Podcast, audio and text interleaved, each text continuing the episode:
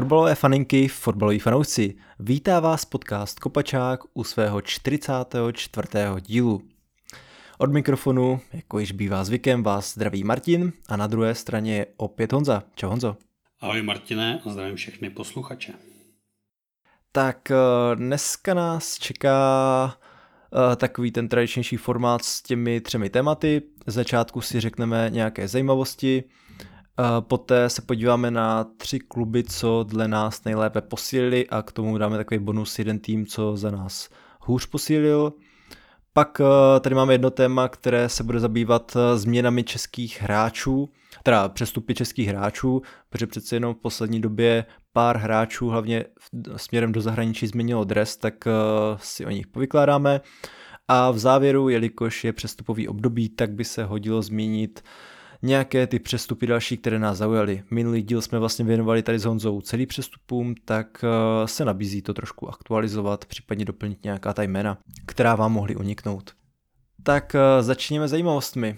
Honzo, co tě zaujalo v poslední době, krom přestupů? Tak první takovou zajímavost, kterou jsem si dneska připravil a chtěl bych ji vypíchnout, tak jsem si pracovně nazval chladnokrevnost Erika Tenhácha. A Samozřejmě mě to napadlo nebo zaujalo v momentě, určitě spoustu lidí si to všimlo, minimálně fanoušci Manchester United, že vlastně Erik Ten Hag sebral kapitánskou pésku Harrymu Maguireovi. Osobně si myslím, že to je správný rozhodnutí, že na Maguire byl moc velký tlak, navíc to pravděpodobně už nebude starter, vidíme, že ta jeho výkonnost není dostačující a vlastně se mi ani nikdy nezdálo, že by se jako ten lídr pořádně choval ale udělal jsem z toho takovýhle mini téma zejména proto, že když se člověk podívá na tu jeho vládu v Manchesteru, kde je teďko vlastně, to je rok, a projde si právě tuhle ty, takový ty nepopulární rozhodnutí, tak on vlastně, že hned ze začátku posadil Cristiana Ronalda, pak se ho zbavil, když Ronaldo trucoval, potom posadil často chybujícího Maguirea, což předchozí trenéři nechtěli udělat. Když přišel Rashford pozdě na meeting, tak ho vyřadil ze základní sestavy proti Wolverhamptonu. Potom vlastně on měl sehrát jednu z klíčových rolí v neprodloužení smlouvy Davida Dechy, a teď to vlastně zavrcholil tím, že sebral kapitánskou pásku hráči, který mu vlastně nějakým způsobem naznačil, že s ním moc nepočítá. A já si myslím, že přesně něco takového Manchester United ty dlouhý roky potřeboval, protože v tom týmu zbytečně zůstávali hráči, kteří tam zůstat neměli, prodlužovali se zbytečně smlouvy, vy třeba dva roky zpátky, když se prodlužovala smlouva Philu Jonesové, od té doby nenastoupil ani na minutu a takovýhle prostě prapodivný rozhodnutí. A tak jsem chtěl vlastně tak trošku zatleskat ten Háchovi, že je mu je úplně jako jedno, kdo nebo co, ale prostě tým je na prvním místě a je ochotný udělat i jako extrémně nepopulární rozhodnutí. No, to, hele, zajímavý, to se jsem trošku trefil, já nemám to úplně takhle uh, asi zaměřený na to ten HG jako ty, spíš jsem si taky říkal ohledně některých věcí, co se v United staly, tak kterou bych vypíchl. K tomu, co jsi řekl, tak uh, tam se ve výsledku ze vším shodneme těch rozhodnutí, který ten hák udělal a oni se zdají být v podstatě jako maličkosti nebo evidentní věci. Prostě Megair to, že neměl ten základ, tak uh, to bylo evidentní už nějakou dobu, že Ronaldo, že, bys měl, že by měl trošku víc zamakat, tak to jako od začátku ten hágovýho působení taky bylo třeba jasný. Ale no nebo stejně tak jako ten Jones nebo tyhle ty zvláštní prodlužovačky smluv. Ale právě ono je zajímavé, že vlastně fakt uh, i tyhle evidentní věci kolikrát jsou v těch týmech přehlížený a já jsem strašně rád, že konečně máme, protože United, pokud nás nesledujete moc často, tak uh, jsou oblíbeným týmem nás dvou, tak je super, že se tady tohle děje a je to vlastně nějaký ten krok k tomu, aby to začalo víc fungovat, nedržet prostě ty hráče, kteří tam nemají co dělat nebo nemají tu kvalitu. A já třeba věřím, a je to naivní možná představa furt, ale že třeba Megar nebude až tak špatnou volbou do toho týmu, pokud tam zůstane ještě, jakože něco může třeba přivést uh, na to hřiště, že kolikrát, když on se tam třeba dostal během toho prosince, nebo takhle, tak jako ukázal, že není až tak třeba hrozný hráč, jenom prostě potřebuje vedle sebe někoho zajímavého a aby neměl, nebyl na něj ten tlak a jako mm, vím, že není to prostě v ideálu, teda stoper do základu, protože tam uh, ta konkurence je pořád jako velká, ale zase nemyslím, že by byl až takový tragéd. A když jako někam odjde, tak věřím, že se tam může ukazovat dobře, jenom prostě v United z něho udělali kvůli té přestupové částce, která byla přehnaná, tak z něho udělali hned lídra, kterým on vlastně vůbec neměl být. Když se prostě člověk podívá na člověka s páskou, uh, což, myslím teď teda Bruna Fernandéže, tak uh, jak se ukazoval na tom hřišti, jak bojoval, jak uh, výkonnostně byl jak výkonnostně vlastně uh, táhl United, na hřišti se ukazoval jako lídr, mluvil dobře do, do médií, tak bylo to prostě něco úplně jiného než právě Megair tak uh, jsem rád, že tady k tomu došlo, ale jako fakt to bylo evidentní. Jinak já tady vlastně mám taky takový téma o United, i když jsem právě si říkal, jestli vůbec o tom začínat, aby jsme se o tom nějak mega moc nerozkecali. A já jsem to tady několikrát přepisoval, protože mě zaujalo, že vlastně Dech skončil takovým způsobem, který se mě úplně asi nelíbil, protože pro mě to byl v poslední době jeden z těch nejoblíbenějších hráčů v posledních x letech, tak bych asi očekával, že třeba když už eh, k tomu nedojde k tomu prodloužení, takže bude mít poslední zápas na stadioně, všichni mu zatleskají, ale tak to se tak občas stává. Ale co tady já ještě mám a promiň za ten monolog, tak eh, dvě věci, které jsi nezmínil a abych je jenom doplnil. A to, co mě dneska překvapilo, že Johnny Evans by se mohl vrátit do United, což jsem si říkal, ty vogo, to je jako fakt zajímavý, strašně mě to překvapilo, ale prý, že se vlastně připravuje z United, eh, on má už 35 let a přece jenom teď v posledních dvou letech ho docela trápila zranění, ale když už nastoupil, tak pro ten Leicester dokázal být nějakým přínosem, tak jsem si říkal, jako dobrý, pokud by byl smířen, a to hádám, že by byl, že by jako nenastupoval tak často, že by prostě chtěl pak třeba se přesunout do role trenéra a tady jakoby pomáhat ještě týmu na hřišti a nějak se udržovat, tak jako proč ne, jenom mě to jako strašně zaujalo to jméno. A pak druhá věc, která ještě nebyla zmíněna a chtěl bych ji zmínit eh, v souvislosti s United a teď to využiju, takže vlastně Mason Greenwood má dítě a má to dítě přesně s tou paní, která ho obvinila vlastně z těch všech věcí a který, ke který se asi on nechoval úplně skvěle.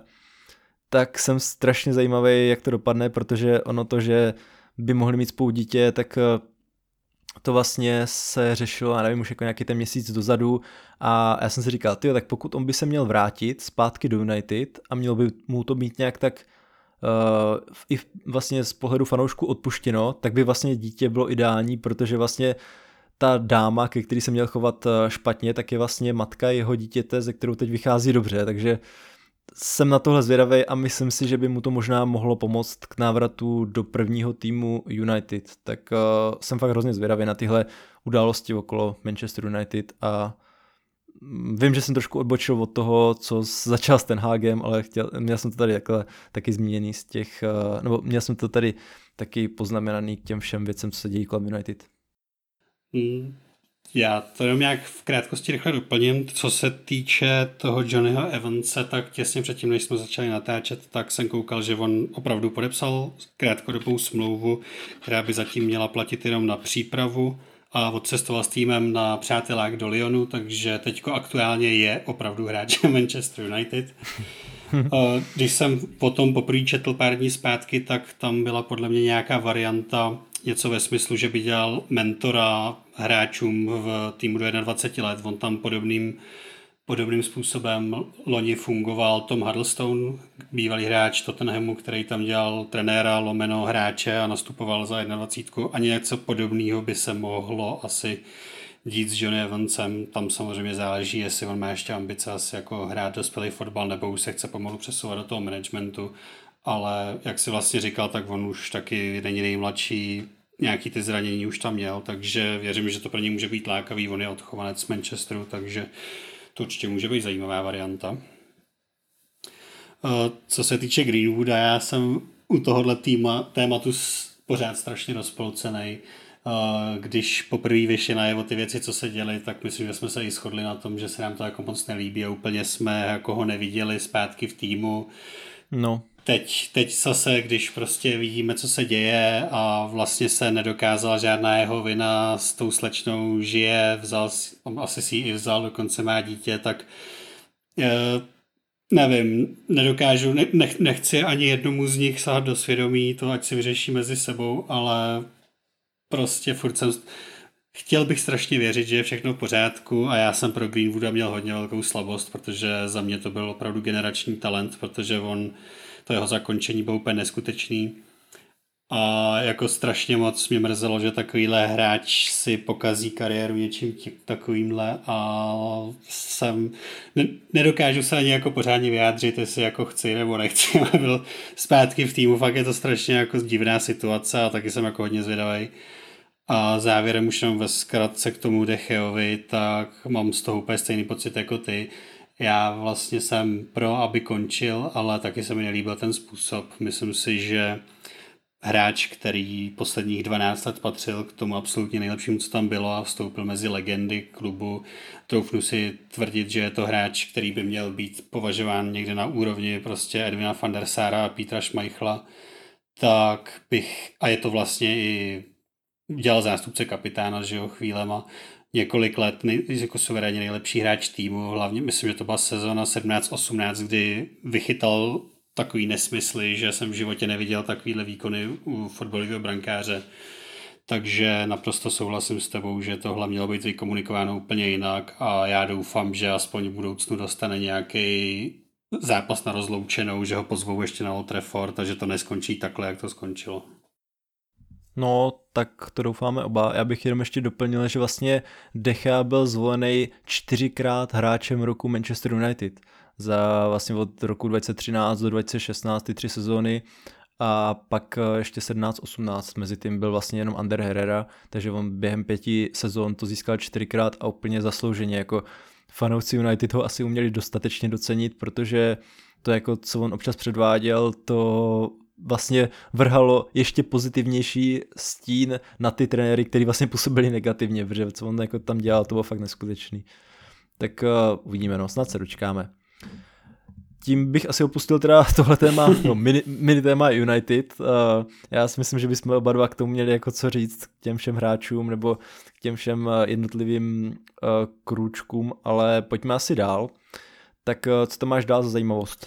Uh, druhá zajímavost to je taková možná zvláštní, protože věřím, že u toho třeba jako spoustu lidí to nezaznamenalo, protože se týká Jiskry Domažlice, což je tým, který, který hraje ČFL, takže vlastně třetí ligu. Eh, poslední sezonu měli povedenou velice a bojovali vlastně do poslední chvíle o postup do druhé ligy. A tam se teďko rýsuje velice zajímavý projekt. On u týmu skončil trenér Pavel Weigl, který odešel do Senka Doubravka, to jsou takový tady místní kluby u nás na Plzeňsku. A tým místo něj převzal Pavel Horváth, který skončil ve Viktorce.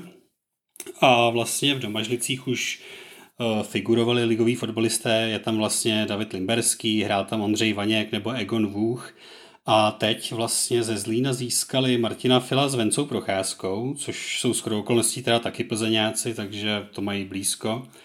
Navíc přišel i třeba Jonáš Weiss, což je taky hráč, který má ligový zkušenosti z Budějovic a když se k tomu jako připočte, že je tam spoustu odchovanců Viktorky, protože jak říkám, Domažlice jsou jako relativně kousek od Plzně, tak si myslím, že ty Domažlice staví opravdu jako zajímavý tým, mají ambice o postup do druhé ligy a pokud někdo bydlí v dojezdové vzdálenosti od Domažlic, tak si myslím, že příští rok to může být celkem jako i zajímavá podívaná tak eh, to se přiznám, že mi uteklo.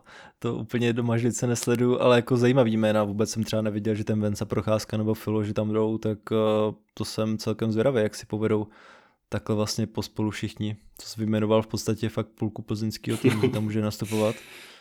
Tak jsem zvědav. ale jako pro mě nedám ti k tomu asi jako větší reakci, no. jako je ten takový strašně zajímavý, že je jako zajímavá informace, ale reálně fakt to vidím teď poprvé, jakože samozřejmě, že tam je Limberský nebo někteří takový, jak jsem zaznamenal, zajímavý. Tak máš tam ještě něco dalšího? Ne, můžeš svoji zajímavost.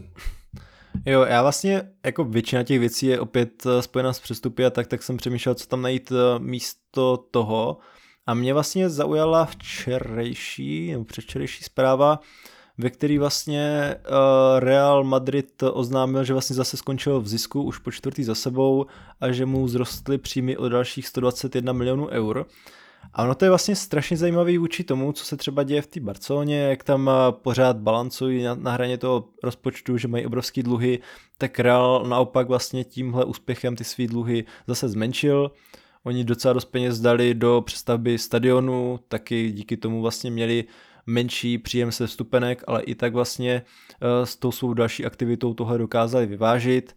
Real nepřehnaně vlastně, nebo neutrácel nějak moc v posledních letech, držel se tak nějak eh, jakoby zdravě na, živu, že prostě zdravě v těch dluzích, tak uh, mě to vlastně překvapilo v kontrastu s tím, co se děje jinde a jak vlastně Real fungoval dřív, tak mi to přijde, že to je takový zodpovědný. Zároveň beru, že ten tým třeba nemá takovou kvalitu a minulou sezónu vlastně nevyhrál uh, La Ligu, nebo jakože nechal Barcelonu docela jako odskočit, ale myslím si, že i tahle část uh, toho, jak Real funguje, tak je vlastně dobrá z toho nějakého dlouhodobého pohledu že u Barci je to pořád takový, budou na to mít, nebudou na to mít, nebo jak to dopadne, nebo jestli budou moct podepsat někoho. Zatímco u Realu je to vlastně teď v pohodě. Jakože neříkám, že ten tým nepotřebuje nějak obměnit, ale zároveň i s tím, jaký hráči tam občas teď přichází, nebo o kterých jsem mluvilo, tak mně to přijde, že vlastně si fakt počínají na, na tom přestupovém trhu a vlastně celkově z hlediska hospodářství tak, jak eh, bych si to u takového týmu teď představoval, když eh, nestojí za nima nějaký obrovský shake a zároveň stavili stadion. Tak eh, ten takhle, že mě zaujalo vlastně tahle řeč čísel. To je zajímavá informace, to se přiznám, že jsem nezaznamenal, ale jako i s přihlednutím k tomu, o čem jsi mluvila, a k tomu, že Real Madrid je dost pravděpodobně nejsilnější sportovní značka vůbec jako na světě, tak vlastně to asi není zase tak překvapivý, protože je pravda, že oni se na tom přestupovém trhu chovají jako celkem zodpovědně, což možná zní teďko blbě, když utratili přes 100 milionů za, za 18. záložníka, ale vlastně jako když se člověk podívá dlouhodobě za těch poslední roky, tak jim se hrozně vyplatilo investice do těch mladých hráčů, protože oni si pojistili hráče jako Rodrigo, Vinicius a Valverde strašně brzo.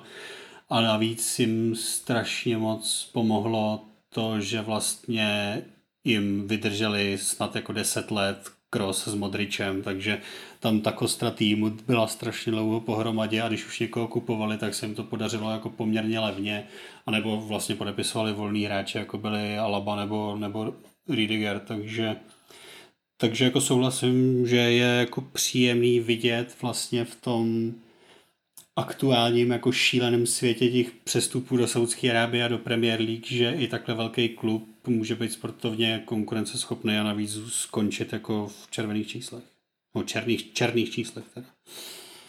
Jo, jako když se kouknu tak rychle, ko nakupovali v posledních letech, tak uh, oni vlastně v sezóně 2021-22 Aha, tak můžu i možná dál o sezonu dřív nikoho nekoupili, ale v té sezóně 21-22 tak vlastně tam přivedli Kamavingu, který je hrozně mladý, tak za 31 mega, což vlastně z toho, uh, co když vezmu ty hráče, co odešli, tak to jim zaplatil v podstatě Edgard, co šel do Arsenalu, pak tam byl i ten Varan drahej. Jo, rok později Chouameni za 80 přišel, jo, jako super, je to drahý, ale zase Casemiro, ten za 70 mega, což byl vlastně hráč, který už nějakou dobu hledal novou výzvu, byl, já nevím, o 10 let třeba starší jak Chouameni a tak jako tahle obměna vlastně taky dávala smysl.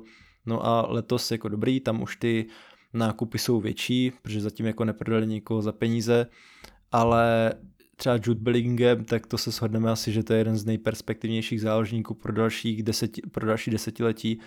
Plus eh, je tam Arda Giller, který vlastně je taky brán jako obrovský talent. Tak tohle jsou strašně takový zajímavý přestupy do týmu. Ještě můžu vlastně zmínit, že nebo abych byl kompletní, tak Frank Garcia z Valikána, tak taky mladý levý back, jo, Choselu, dobrý, tak ten už je starší, tak to asi beru na hostování, tam bych čekal, že třeba ještě někoho směrem do útoku koupí, ale ve výsledku, jako když se tak na to dívám, tak to dává smysl. A Real u těch přestupů myslí tak nějak tomu svého fungování, mně přijde, že myslí dobře směrem do budoucna, jo? Že, což vzhledem k tomu, že teď právě dělali ten stadion, tak mě to dává smysl. A já fakt jsem jako zvědavý, kde to bude třeba za ty dva, tři roky, protože si myslím, že Real ještě víc vlastně posílí tu svou značku a bude si moc možná zase dovolit trošku víc utrácet, než právě to bylo v minulosti.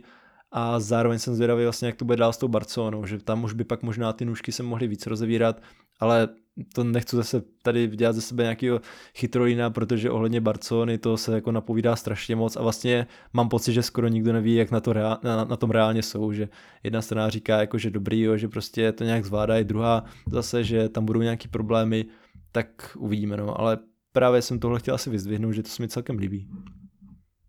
To souhlasím. A souhlasím i s tou Barcelonou, že sice se každou chvíli napíše, že je to špatně a nikdo nemůže přijít a pak podepíšou tři hráče, takže těžko říct, co se tam děje. Jo, jo. A jako a taky netřeba špatný, že jo, Gindugan a tak, tak, tak super pro ně. Tak eh, tím jsme teda prošli zajímavosti docela asi obsáhle, koukám. Uh, že máme nějakých 20 minut za sebou, tak uh, pojďme na ty kluby, které podle nás nejlépe posílili. Tak řekli jsme si, že zkusíme udělat takovou 3 plus 1, tři týmy, které právě nám přišli, že se chovali rozumně, naopak pak, nebo posílili nejlíp, a naopak jeden, který právě zatím moc nevyčnívá nebo vyloženě špatně posiluje, oslabuje, něco takového. Tak myslím si, že určitě někde se shodneme, tak nechám tě vybrat tým, u kterého si myslíš, že se určitě shodneme z hlediska toho, kdo nejlépe posílil jsem si téměř jistý, a jestli ten tým tam nebudeš mít, tak budu hodně překvapený, ale jako první bych zmínil Arsenal. Mám ho na prvním místě.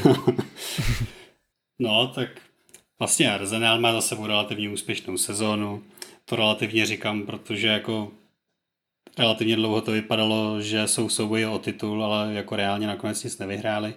A navíc když se člověk podívá na takový ty pokročilejší data, jako expected points a tak dále, tak oni dost výrazně overperformovali a měli získat jako výrazně méně bodů, tak říkám, nechci říkat, že měli štěstí, ale trošičku, jo.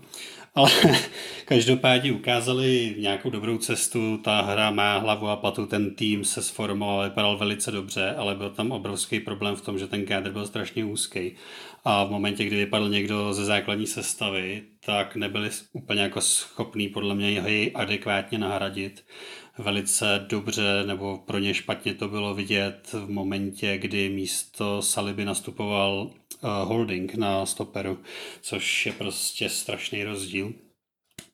A letos se rozhodli investovat, na což jsme vlastně u Arsenalu nebyli zas tak zvyklí a vlastně přivedli tři jako z mýho pohledu strašně velký posily a to Havertz, Jurien Timber a Declan Rice, což dohromady, teď si nejsem jistý tím číslem, ale udělal to nějakých 230 milionů euro, jestli se nepletu.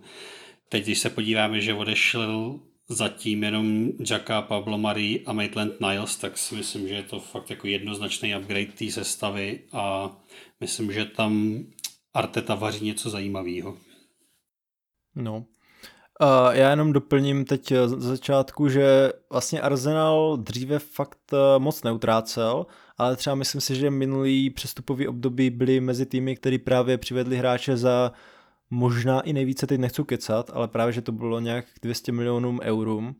A o rok ještě dřív tam bylo taky nějakých 160, to tam přišli právě Ben White za docela dost peněz, pak uh, Edegard, uh, Ramsdale, Tomiasu, Lokonga, Tavares tady vidím, tak uh, už jakoby tehdy mě přišlo, že nebo tehdy mě to přišlo jako takový zajímavější léto pro Arsenal, ale nechápal jsem třeba to Bena Whitea přeplacenýho, což si myslím, jako, že velká částka byla, ale zase dokázali všechny hráče využít, že Ramsdale se takhle chytne se asi taky nečekalo, Vědegardovi mají prostě lídra, no ale právě loni, tam už jsme viděli více těch uh, nákupů. A mě tohle trošku připomínalo to, co jsme viděli dříve třeba u toho Klopa, Guardioli, že si takhle fakt skládá Arteta tým, Dává to smysl prostě učit začátku nějaký ten svůj styl a pak do něho vhodně přivádí hráče. Ne všechny přestupy se zatím podařily, ale nějak už eh, to loni začalo vlastně fungovat a taky souhlasím s tebou, že asi měli jako někdy třeba štěstí, ale pak zase ke konci možná trošku smůlu a nebýt těch zranění, tak kdo ví, jak by to dopadlo. No ale co se, co se vlastně děje letos, tak uh, to je jako paráda. Jasný, oni jako vyhazují strašně moc peněz ale ty peníze mi dávají smysl v tom eh, duchu, že ten tým vlastně fakt skoro neoslabil, naopak na těch klíčových postech nebo na postech, kde se dalo posílit a nebo rozšířit ten tým, tak eh, vidíme teď hráče, kteří vlastně mm, no nejsou jenom na rozšíření týmu, ale v podstatě fakt jako s velkým potenciálem na základ. Declan Rice, to, je, to o tom se asi nemusíme bavit, to jako fakt eh, paráda do středu zálohy na x let dopředu. Kai Havertz, víme, minule jsme se o něm bavili, myslím, jo, bavili jsme se o něm, že k tomu má dojít teprve, tak uh, to je taky hráč, který jako má obrovský potenciál a třeba v tom ofenzivně laděným arzenálu, který funguje, tak se taky může jako dobře ukázat.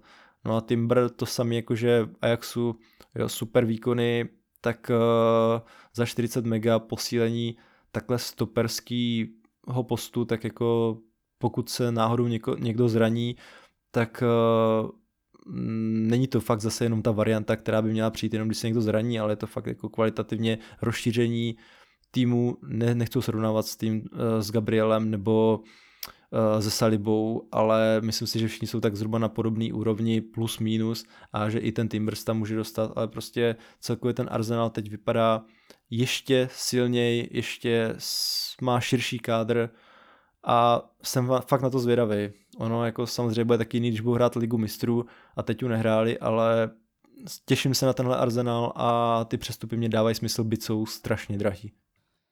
Souhlasím. Navíc vlastně už jenom třeba ten zisk toho Declana Rice ukazuje, že vlastně ten jejich projekt je pro hráče zajímavý, protože asi jako nebudu daleko od pravdy, když řeknu, že zrovna tohohle hráče chtěli z té velké šestky jako úplně všechny týmy v Anglii. A asi si myslím, že to dopadlo nejenom kvůli tomu, že teda ostatní asi neměli 116 milionů na ten přestup, ale ale i prostě musí být pro Rice zajímavá ta adresa, navíc teda on se nemusí jako kvůli tomu stěhovat, což je asi taky jako výhoda, ale myslím si, že jako upgrade za Partyho on bude určitě, nebo za Jacku.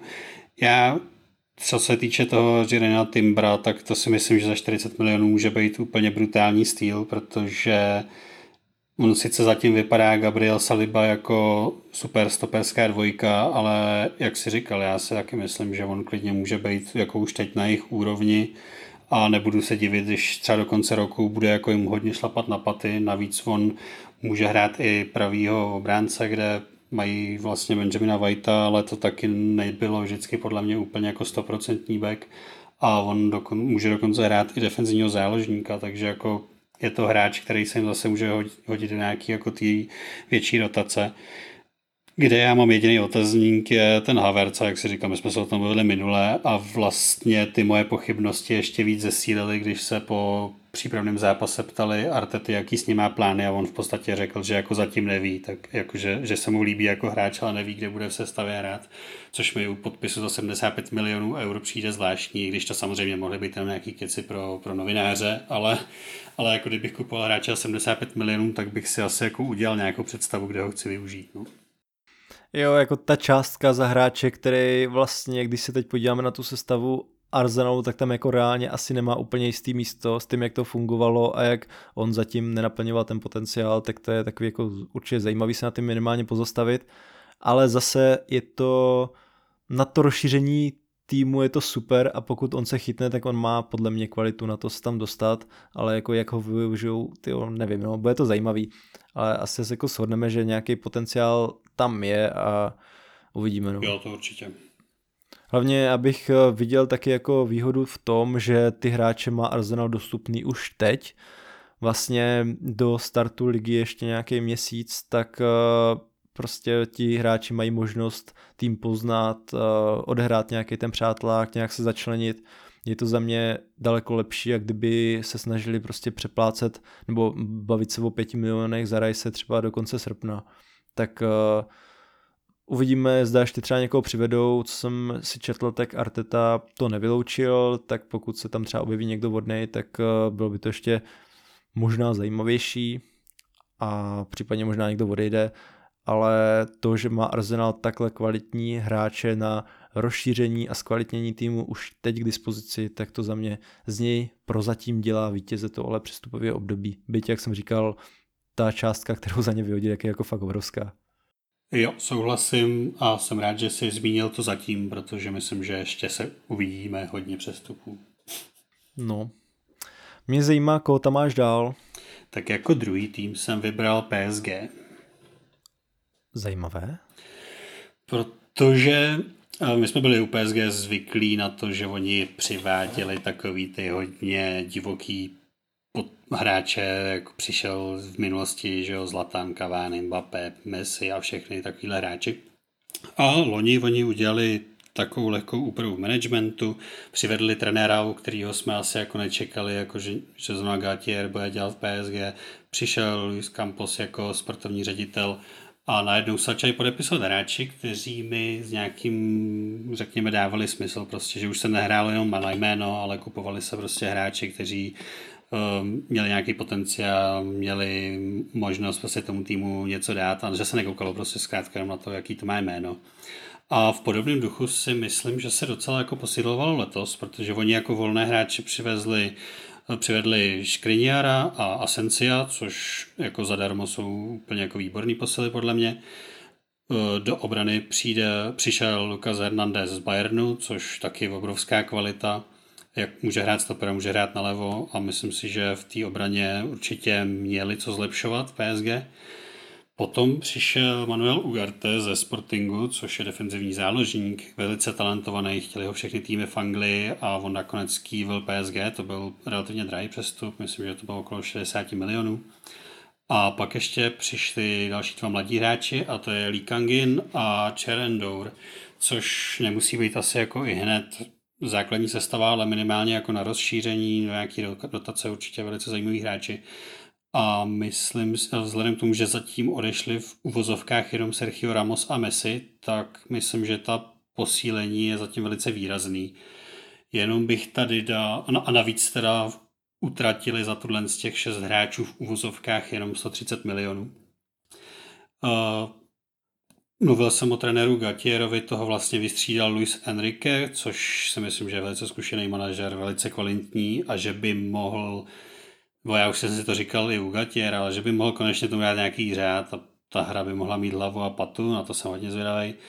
Ale jenom bych tam dal poslední takovou poznámku k tomu, že klíčový faktor o tom, jestli to přestupový období bude nebo nebude úspěšný, je, jak se zachová prostě Kylian Mbappé, protože se vlastně nechal majitel PSG slyšet, že ho buď prodá, nebo bude muset prodloužit smlouvu a Mbappé řekl, že smlouvu neprodlouží, takže jako jeho prodej asi jako je reálný během letošního léta. A když vlastně už jsem zmínil, že odešel i Messi, tak to by vlastně odešlo nějakých 60 gólů a to už se prostě blbě nahrazuje. No to rozhodně. Mě trochu překaplo teda, že zdal pes, že jako na jednu stranu to chápu a mám to tady tak nějak pod čarou, že by se dali taky zmínit, protože já vlastně nevím moc, co si o těch eh, posilách jejich nebo o tom jejich působení na přestupovém trhu myslet, že jako jak, jo, ty jsi to všechno shrnul skvěle, chápu to, mám na to podobný názor, jenom eh, já jsem o nich vždycky skeptický z toho pohledu, že uh, oni jako skoro každý přestupový období přivedou podle mě hráče na pozici, který už mají nějak tak vyřešený, jako jasný, tenhle hráč třeba bude hrát, ale loni přivedli do středu zálohy čtyři hráče, myslím, nebo jo, bylo to, myslím, loni, jak tam přišel. Jo, jo. Fabian, jo, takhle. A teď vlastně tam jde ještě Ugarte, jak si říkám, tyjo, jako když se také na to podívám z dlouhodobého hlediska, kolik oni jsou schopni utratit za posily vlastně na uh, jeden post, tak mi to přijde takový šílený. Tak uh, uvidíme, no. Jako já tady vidím vlastně, že utratili 155 milionů, tak možná ti tam se zatoulal Kang In Lee, anebo Huko Ekitike.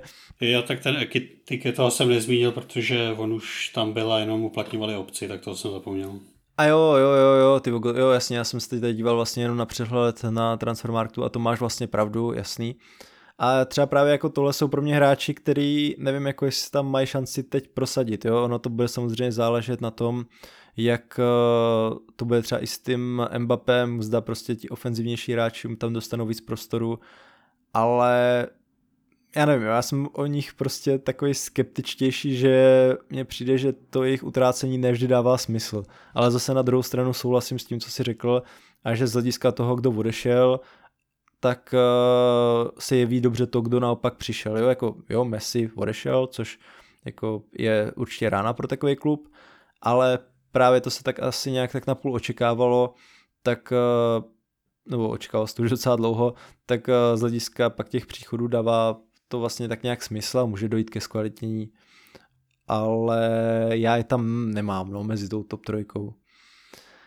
Já zkusím eh, teda nahodit nějaký další tým, nebo jestli chceš ještě něco k tomuhle říct? Ne, ne, ne, nahazuj. Jo, já tady mám tým, eh, který je teda znova z Premier League a já jsem přemýšlel, jestli ho sem dát, protože on přivedl jenom dvě posily, ale mm, jo, já to zkusím rozkecat trošku víc. Eh, mám tam Aston Villa a to jenom kvůli tomu, že mně přijde, že si vlastně počínají na tom přestupáku strašně chytře, že mně přišlo oproti minulým rokům, že konečně, nebo že postupují jako tým, který si je vědom toho, že je vlastně na tom teď dobře, že hraje o ten vršek tabulky, ale že potřebuje nepřivést prostě 20 hráčů, ale fakt ty posily vybírat chytře. Je vlastně nikdo neopustil, jenom Ashley Young, což uh, jako to není nějaká velká ztráta ale právě přišli Pau Torres za 33 mega, což je vlastně stoper, který byl jeden z těch nejlepších eh, v Lalize, který byl nějak dostupný pro ty ostatní týmy, zajímali se o něj prostě Manchester United v nedávné době, tak eh, to mě přijde jako někdo, kdo ten tým může posunout a minule jsme se vlastně už bavili o Thielmancovi, který vlastně přichází z Leicesteru zdarmo. A když vezmu, že za tyhle dva hráče, oni teda dali dohromady 33 mega, tak eh, mně to přijde jako obrovský posílení už tak velmi dobře fungujícího týmu. A s tím, že nikdo vlastně neodešel, tak se mi líbí, jak vlastně Aston Villa teď sebevědomě vystupuje na tom no, přestupovém trhu, jako nevím, jestli se sebevědomě, ale snad uh, chápeš tu myšlenku. Uh, tak uh, jsem zvědavý, no, kdo je třeba ještě doplní.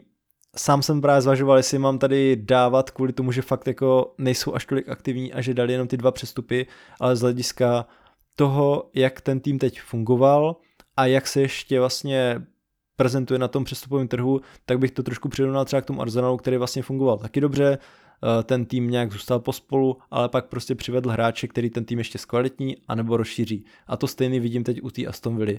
Asi by se dal třeba zmínit, dali zmínit i některé jiný týmy a třeba ještě zmíníme s tím, koho tam máme na třetím místě, ale tohle se mi třeba zrovna fakt líbí na ty Aston Villa. Naprosto chápu, proč si vybral Aston Villa. Hodně jsem o ní přemýšlel, to je u mě takový tým pod čarou a vlastně nakonec jsem to nezvolil právě kvůli tomu, co jsi říkal, že přivedli v uvozovkách jenom dvě posily. Přivedli teda velice dobrý posily. Myslím si, že Pau Torres za tyhle peníze může být fakt jeden z nejzajímavějších jako obránců klidně jako v lize a vlastně se hrozně divím, že pokud byl dostupný za takovéhle peníze, že po něm nesáhl i větší tým. U toho ty Lemance mám trošku otazník, protože uh, už loni v tom Lestru nehrál tak dobře jako ty předchozí sezony, ale větší otazník mám kvůli tomu, že jestli Aston Villa nějaký post nepotřebovala podle mě posílit, tak to byl střed zálohy, protože už je tam Kamara, už je tam Douglas Lewis, je tam John McGinn a Jacob Ramsey a to jsou všechno jako velice kvalitní hráči. Takže přichází pátý, dejme tomu, velice dobrý střední záložník, takže na druhou stranu oni teda, jestli se nepletu, oni hrajou poháry, že jo, nakonec udělali. Jo. Takže jako rozšíření týmu určitě super. A jsem na tom byl hodně zvědavý, protože, jak říkáš, konečně to podle mě vzali za správný konec a po takových těch divných eskapádách s trenéry typu Steven Gerrard, který očividně jako na trénování takového klubu nemají, tak to konečně nějak začíná dávat smysl. No. A myslím si, že může být jako ta Big Six v Anglii trošku i v ohrožení klidně a že vlastně se možná ani nebudu divit, když Aston Villa může skončit klidně nad Newcastlem příští sezóně. Mm, to je docela zajímavý vyjádření. To já se nemyslím, ale jako chápu, proč eh, to říkáš, protože Uh, ono se kolikrát stane, že takovýhle tým vyletí, pak najednou odejdou mu dva, tři zajímaví hráči a pak zase se to prostě hledá, přijde nový trenér a je to prostě na prd. Ale vlastně to, co jsme viděli na jaře u Aston Villa, tak to vlastně vypadalo fakt velmi dobře a oni reálně konkurovali těm nejlepším týmům a dostali se úplně ze spodka tabulky vlastně skoro až do těch úplně nejvyšších příček. Tak pokud vlastně na tohle dokážou navázat, tak eh, to může být fakt jako pro ně super a můžou se tam uchytit i tu druhou sezónu a být třeba ještě atraktivnějším týmem pro ty nové posily. A jinak jako chápu, a jak jsi říkal tady o tom Thielemansovi, že vlastně on přichází na pozici, která nepotřebuje ještě tak posílit, ale zase si říkám, že v něm pokud, eh, jako jasný, vzali ho zdarmo, což je super, ale tak jako on pokud ukáže ten svůj potenciál, který ukazoval třeba dva roky dozadu, tak eh, je to určitě hráč pro základ, který vlastně tu zálohu ještě zkvalitní a s tím, že právě hrajou i ty poháry, tak si myslím, že ta záloha může být v Aston Villa to, co ji vlastně bude držet celkově napříč soutěžemi. Tak uh, fakt jsem na to zvědavý, fakt se na Aston Villa hodně těším. Líbilo se mi sledovat teď na jaře a teď vlastně jak takhle se to formuje pro tu novou sezónu, tak mám od nich velká očekávání. Já rozhodně taky a jo, ten Tielemans, jako já ten přestup chápu zadarmo a navíc on je furt prostě v super věku, ono se to nezdá, protože už hraje milion let, protože on hrál základ Anderlechtu od 16, ale je mu furt teprve 26, takže jako může klidně jako mít na pět let a stanovila vyřešenou zálohu a nic neřešit, protože oni jsou všichni jako vlastně dost mladí. Jo, jo. Tak uh, můžem zkusit další tým, vlastně kdo uzavírá tvou trojku? Tak mým třetím týmem, možná pro někoho překvapivě, a řeknu Lipsko. No. Protože, a já to vysvětlím, ono vlastně na první pohled se nezdá, že Lipsko posílilo, protože ona přišla o tři klíčové hráče. Uh, odešli Sobošlaj, Nkunku a Konrad Leimer což vlastně jako vypadá jako brutální zásah do základní sestavy, ale já to beru z toho pohledu, že Lipsko je vlastně na tohle zvyklý. Oni každý, každý rok přijdou o několik hráčů základní sestavy. A když se teď člověk podívá, koho oni přivedli, tak už minule jsme to nakousli, to je Benjamin Češko a Nikola Séval ze Salzburgu. Na hostování přišel Fabio Carvalho z Liverpoolu, velký přestup, myslím si, že asi nejdražší v historii klubu byl Lois Openda, který přichází z Lans, pak přivedli z Offenheimu Kristofa Baumgartnera a teďko dneska jsem koukal, že potvrdili uh, mladého francouzského stopera z PSG, El Chadai Bichiabu, a dneska těsně před natáčením jsem koukal, že to teda potvrzoval zatím jenom Fabricio, ještě to nepotvrdil klub, ale přichází na hostování ještě Xavi Simons, který měl velice dobrou sezonu v PSV a já si myslím, že jsem řekl asi sedm hráčů nebo kolik, všechno strašně zajímavý playeři, všechno úplně přesně klasicky to splňuje tu jejich filozofii, že všem je prostě málo let, ale zároveň už jsou připraveni na velký fotbal.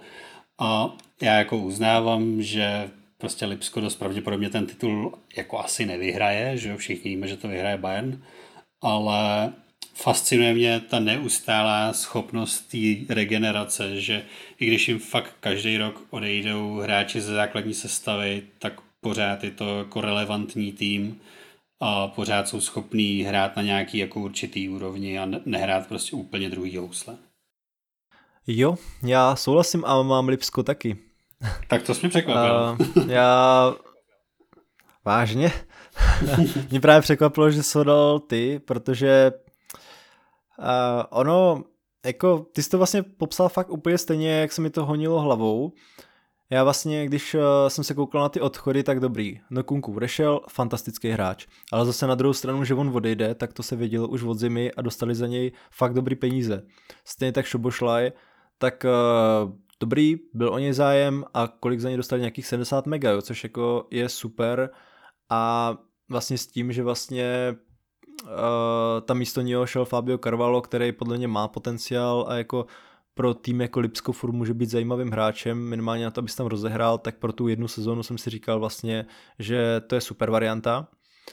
A oni vlastně koupili ještě toho Baumgartna, kuda, Baumgartnera, uh, to je tak, když se snažím takový dlouhý jména vyslovovat rychle německý, tak uh, ono se to nezdá, protože on Hoffenheim vlastně nebyl vůbec v téhle sezóně nějakým uh, asi zajímavějším týmem pro sledování a fakt se jim nedařilo, ale zrovna on tam měl docela dobrou sezónu a myslím si, že pokud uh, on zapadne do toho týmu tak, jak si myslím, že by mohl zapadnout, tak v něm Lipsko má hodně dobrý hráče, navíc on je poměrně ještě mladý, má myslím nějakých 23 let, tak jako myslím si, že je možnost, nebo že je velká šance, že toho Šubošlaje se podaří nahradit vlastně za méně peněz. A právě teď jsem taky zaznamenal před natáčením od Fabricia, že Xavi Simons by se k ním měl připojit, což je škoda, že by tam prej neměla být obce, ale pokud se jim to povede, tak on patřil k jedním z nejlepších hráčů PSV a vlastně na té pozici, na který hraje Šobošlaj, tak by taky dokázal tam vytvořit případnou náhradu za toho Baumgartnera nebo Karvala, kdyby se jim nedařilo no, nebo víc, jako náhradu, tak jako mohl by se dostat i do základu. Tak uh, mně z tohle pohledu vlastně přišlo, že Lipsko prodalo jednoho hráče za strašně moc peněz, druhého hráče, který vlastně se kterým se už počítalo, že odejde a pak jako dobrý, jo, jsou tam nějaký ty další odchody, trošku mrzí ten Limer teda, který šel zadarmo, ale ty náhrady za ně jsou více než kvalitní a vlastně mě ten tým přijde možná, no asi jo, přijde mě možná lepší než uh, loni a takový komplexnější. A já se třeba vážně těším na to Opendu, který v LAN vypadal že je to velmi zajímavý mladý útočník a zrovna tým jako Lipsko by ho mohlo umět využít. Jo? Plus ten Šeško, od toho se čekají velké věci, tak uh, fakt jsem zvědavý na ten tým a takhle jako na papíře na mě působí hrozně silně a dávalo mi smysl ho takhle zvolit, byť možná bez nějakého většího přemýšlení, když jsme si řekli o tomhle tématu, tak mě Lipsko vůbec nenapadlo jako tým, který určitě tady musím zmínit. Taky no, chtěl jsem původně dát tu Aston Villa místo něj, ale pak hmm. právě jsem si říkal, No a v podstatě jsme na tom, nad tím přemýšleli dost podobně. Jako já si úplně ne, zatím netroufnu tvrdit, jestli aktuálně bude vypadat líp, protože Kunku Leimer a Šobošlaj jsou fakt jako fakt top top hráči. I proto ty dva stály 60 a 70 milionů. Ale třeba zrovna ten Šeško, od toho já čekám úplně jako šílený věci, to je fakt v mých očích nový Haaland. A jak říkáš, ten Openda, jestli někdo prostě má zmapovanou mládež, tak je to Lipsko, takže ty moc dobře vědějí, za koho dávají takovýhle peníze. Navíc ten Xavi Simons loni v té holandské lize byl úplně neskutečný. Jsem zvědavý, jestli to tu svoji formu převede i o, řekněme, úroveň výš, protože ta Bundesliga přece jenom má určitou kvalitu oproti holandské lize. Ale každopádně hodně, hodně jsem taky zvědavý na ten tým a určitě to bude jeden z, protože já nebudeme si nic nalhávat, většinou sleduju teda Premier League, ale každopádně Lipsko určitě jako bude jeden z těch týmů mimo Anglii, který budu letos hodně sledovat. Jo, jako taky mě to právě takhle, taky, taky to na mě dělá takovýhle dojem.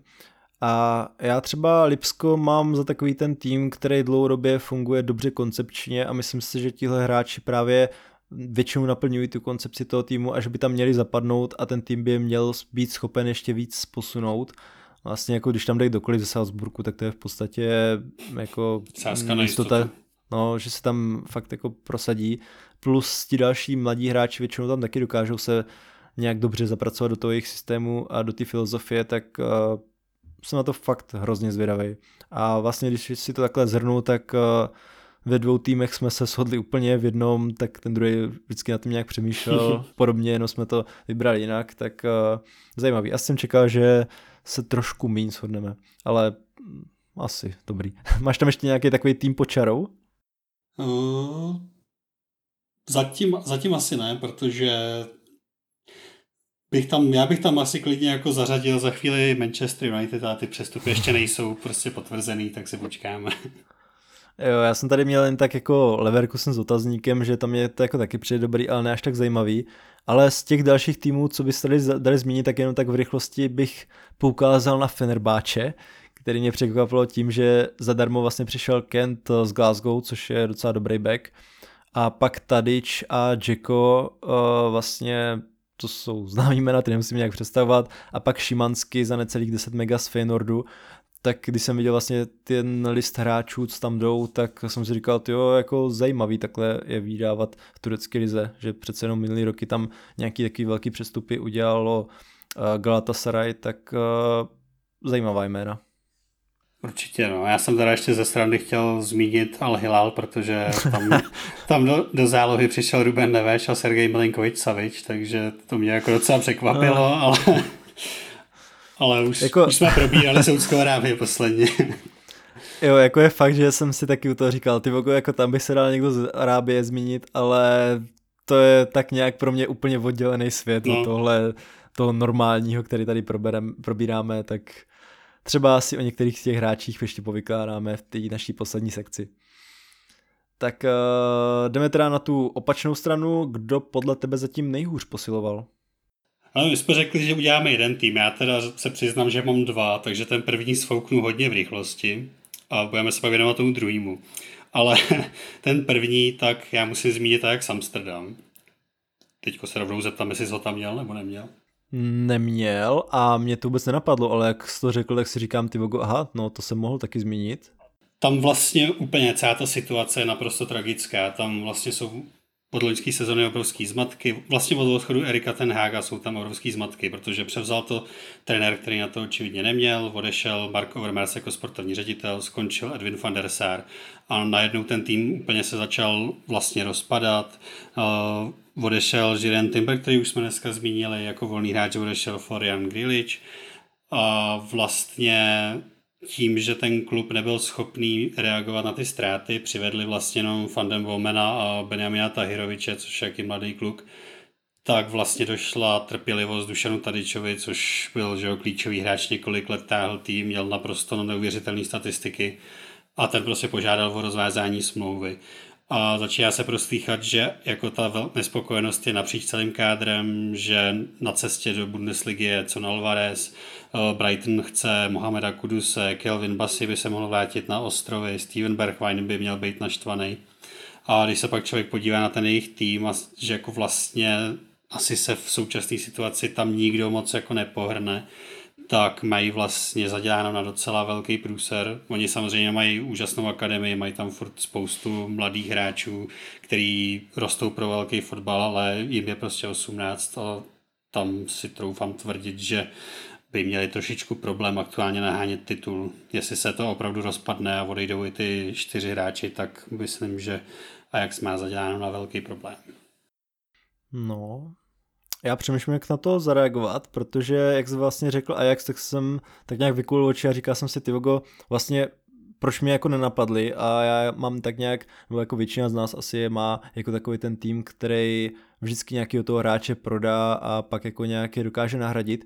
Ale je fakt, že tuhle přestupový období jsem se jako taky říkal, ty Vogo, jako tam už eh, ta kvalita vlastně nepřichází, jako jak se jim to dařilo vždycky obnovovat, prostě bylo to takový, že tam byla ta nastupující generace, anebo prostě přišli nějací mladíci, tak uh, letos jsem si to taky říkal, ale nemyslel jsem si, že to je až tak jako vážný, ale jako jasný, jo, teď když se vlastně na tím více zamýšlím, zamýšlím a jak jsi řekl, tak to bylo takový to fakt otevření očí a říkat, říkal jsem si, jo, a jak vlastně i po té sezóně, která teď nebyla úplně nejlepší, tak uh, bude mít těžký vlastně se z toho zase nějak jako dostat.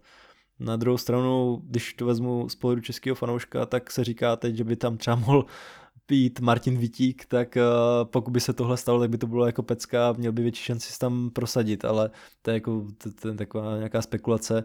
Tak uh, zajímavý jsem vlastně uh, trošku překvapen, ale vlastně chápu, proč si ten tým vybral a nevím, proč jsem na něm ne, nepřemýšlel. Možná proto, že ten druhý mně přišel tak jasný. Tak tam si troufnu tvrdit, že se možná shodneme, protože já jsem vybral Chelsea. Jo, jo, tak uh, to je ten důvod. Prostě Chelsea byla jasná, tak jsem přemýšlel na ničem jiným. Přesně. tak uh, já tady zkusím teda začít u té Chelsea, co mě překvapilo. Jako, já na jednu stranu beru jako pozitivní, že se zbavili hodně hráčů, protože oni se hodně hráčů zbavit měli. Na druhou stranu je to takový, že když jsme viděli vlastně v posledních přestupových obdobích, co oni jsou schopni utrácet a jak se snaží za každou cenu ten tým eh, posílit, i když to třeba někde jako nedává smysl nebo je to prostě přeplacený, tak letos eh, dobrý Nekunku super hráč, jo, jako to věřím, že tam může se fakt jako chytit. Nicholas Jackson za 37 mega, no podle mě jako neukázal toho zatím tolik, ale jako nějak to chápu a potenciál tam je a pak eh, vlastně malý Angelo, tak dobrý, jo, jako může to být, jo, ale jako nevím, co o tom o to čekat. Ale to, co mě na nich nejvíce překvapuje, krom těch všech odchodů a toho, že teda No tak to vlastně to, že ještě nepřivedli dostatek těch hráčů, co by měli vlastně nahradit ty odchody. A jak jsem vlastně u Arsenalu vyzdvihl to, že vlastně Arteta už teď má tým k dispozici, který nejspíš bude jako skoro kompletní tým, který pojede do sezóny, tak Chelsea u ní se dá očekávat, že ty přestupy teprve ještě přijdou. Takže oni prostě pokud teď zase se budou snažit tady, já nevím, někoho sehnat a debatovat s kluby, který prostě budou chtít, aby zaplatili za ty hráče strašně moc peněz, tak reálně může nastat situace, že bude první zápas a ti hráči tam třeba v tom týmu ještě nebudou a pak přijdou do rozjetý sezóny a vlastně Početino je nebude mít vůbec eh, vyzkoušený v těch přátelákách. Takže tohle je to, co mě vlastně na té současné Chelsea nejvíc vadí. Já beru, že Havertz se prodali za 75 mega OK. Jako je to pěkná částka a nějak to chápu. Mount, no, jako asi teda chtěli page, tak jako beru, jo. A taky za ně dostali dobrý peníze, Kovačič, jo, asi taky chtěli pryč, já nevím, jo, jako plus někteří ty další hráči. Ale prostě fakt ten tým najednou na mě působí strašně nekompletně, jo? Že, že ti hráči odešli dobrý, ale prostě kdo teda místo nich přijde. A navíc, jak známe Chelsea, já bych se nedivil, kdyby prostě přišel hráč, který třeba nebude tak kvalitativně dobrý jako Mount, ale Chelsea za něj ve výsledku zaplatí víc peněz. Tak uh, jsem na to hrozně zvědavý. Tady je podle mě důležitý zmínit to slovo zatím, protože fakt ohledně Chelsea se toho může stát hrozně moc a pak třeba můžeme ty přestupy chválit. Ale to, jak teď působí, tak to nevypadá podle mě moc dobře. V podstatě se vším, co si řekl, souhlasím. Myslím si, že z pohledu Chelsea je fajn, že se zbavili, jak se říká, Deadwoodu, prostě hráčů, který už tam dávno neměli co dělat. Zároveň ale jako respektive chápu, že oni potřebovali nějakým způsobem nahnat nějaký peníze, vyřešit si trošku tu finanční fair play, takže udělali i třeba ten přestup Haverce. Co už trošku míň chápu z pohledu Chelsea, nebo být fanoušek Chelsea, jak by byl hodně naštvaný, tak je odchod Masona Mounta. Z pohledu fanouška Manchester United jsem nadšený, samozřejmě. A ještě méně chápu, že prodali Kovačiče v podstatě za pytel buráků, šustákovky a pár míčů, protože to nechápu, jak takovýhle hráč mohl přestoupit asi za 20 milionů. A nechápu to především z toho důvodu, když se člověk podívá a proč mě to hlavně napadlo, protože jsem viděl, v jakém složení teďko cestují do Ameriky na turné. Když se podíváme na střed zálohy, tak je tam Enzo Fernandez, Conor Gallagher, Carney Chukwuemeka a Andrej Santos. To je ani nikdo jiný. To je střed zálohy Chelsea. Stejně tragický je aktuálně útok, protože když se člověk podívá na soupisku, tak je tam Lukaku, ten odejde, Aubameyang, ten odejde, Brocha, ten měl půl roku urvaný koleno a tím se vlastně taky pořádně jako míříme vlastně ke konci. Plus teda teď nově ten uh, Nicol- Nicholas Jackson, o kterém nevíme, jako v jaký, jaký bude formě. A stejně jako tragické je i jako vlastně střed obrany, protože tam je Thiago Santos jako stoper a pak tam jsou prostě Čalobach, Ampadu, Malangsar a teda kdo si myslím, že bude jako hodně dobrý a platný, tak je Levy Colville, který, který měl docela dobrý hostování v Brightonu. Ale každopádně aktuálně je ten tým naprosto tragický. Aktuálně ten tým má s bídou na horní podle mě polovinu tabulky, jakože kdyby se v tomhle složení odehráli, tak oni neudělají ani desátý místo. Uh, ty jsi správně zmínil a je potřeba to zmínit, že to je zatím, protože oni dost pravděpodobně několik velkých přestupů dělají, rýsuje se Moises Caicedo, schání útočníka, budou schánit stopera, protože dneska oznámili, že Wesley Fofana si opět utrhl koleno, bude několik měsíců mimo, takže oni jsou za sebe obránce. S chodou okolností jsem četl spekulaci, že by mohli obrátit pozornost na Harryho Maguirea, což by mi asi úplně nevadilo. Ale, ale u, u celého tohohle eh, procesu, co se jako děje v Chelsea, tak mi nejvíc jakoby nevadí, protože já tomu týmu nějak jako extra nefandím, ale překvapuje, že nevím, jestli je to tím, že Ted Bell je američan, který je zvyklý na americké sporty, ale prostě takhle fotbal nefunguje, že by se během jako půl roku vyměnila celé, celý tým. Protože aktuálně, aktuálně ten tým tam nikdo není dlouho, ty hráči se nevz, neznají, nikdo neví, jak bude vypadat základní sestava, nejsou tam absolutně žádný mechanismy, navíc je tam nový trenér, takže tam vůbec nic prostě aktuálně nemůže fungovat. A celkově jako, i když říkám, dost pravděpodobně, jako, nebo téměř jistě přijde několik jako hodně zajímavých hráčů a myslím si, že Chelsea utratí hodně peněz do konce přestupáku, tak prostě nevěřím tomu, že ten tým může letos bojovat o titul, protože tam se prostě 1. Eh, září sejde prostě 30 nových hráčů a budou na sebe koukat. No, uh, já vlastně nevím jak to teď doplnit. Uh, ty jsi to vlastně dobře zmínil, i ty stopery. Tam jenom překvapilo, že jsi řekl Tiago Santos, myslím, místo Silva, tak jsem se hledal. To ne, ne, pojď, já právě jsem si taky jen tak říkal teď, jestli tam je někdo nový, ale jinak jako já ze vším vlastně souhlasím, jako ti hráči, co tam teď jsou, tak ta soupiska na to, když víme, že to vlastně loni nefungovalo, tak eh, teď není nějaká indikace toho, že to bude lepší. Jakože já věřím, že třeba Nkunku, že bude fantastický hráč, ale taky byl třeba nějakou chvíli zraněný a pokud jako se zraní, tak jako nevím, koho oni tam mají. Oni vlastně jdou ze strašně nejistou sestavou teď do té přípravy a furt si myslím, že oni ještě během toho zbytku přestupáku ty peníze, co teď získali, tak využijí, ale mm, nevím, no, jako když vezmeme fakt tu zálohu, tak jenom když vezmu, kdo odešel, tak uh, uh, trojce Kante, Kovačič, Mount, když je zdravá, tak je sama o sobě vlastně světová. Beru, že Kante byl hodně zraněný a už má nějaký věk, takže ho pustili.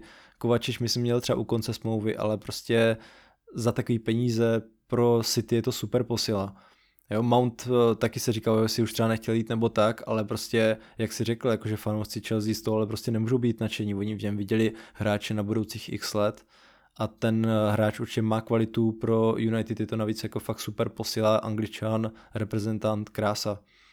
Já mm, vlastně vůbec fakt se v tom nevyznám teď, jo? že mně přijde, že vedení Chelsea se na ten tým dívá fakt eh, tím zrakem možná jako jo, já se jich na jednu stranu nedivím, jo, oni prostě zdají něco z Ameriky, v jiných sportech to může fungovat jinak, to zapracování hráčů do týmu není tak složitý, nejsou tam třeba takové možnosti taktiky, by tím třeba nechci křivdit, ale hádám, že třeba fotbal je asi na tom takticky lépe, jak uh, třeba uh, hokej, uh, baseball a tak, tak nevím, no, jako fakt jsem na tohle zvědavý a mm, já nechci být jako úplně takový pesimista, na jednu stranu je fajn, že se prostě těch hráčů zbavili, ale na druhou už by to fakt chtělo trošku do toho šlápnout a některý ty hráče přivést, protože fakt se jako může stát, že ty hráči budou čím dál dražší, protože přece jenom týmy nebudou chtít prodávat ty hráče, se kterými vlastně počítali na tu přípravu. Jo, že přijde Sajsedo, dobrý, tak s tím se tak nějak asi třeba může počítat, ale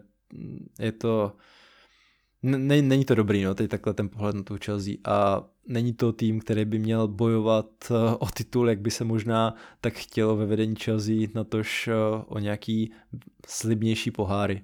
Jo, to souhlasím, no.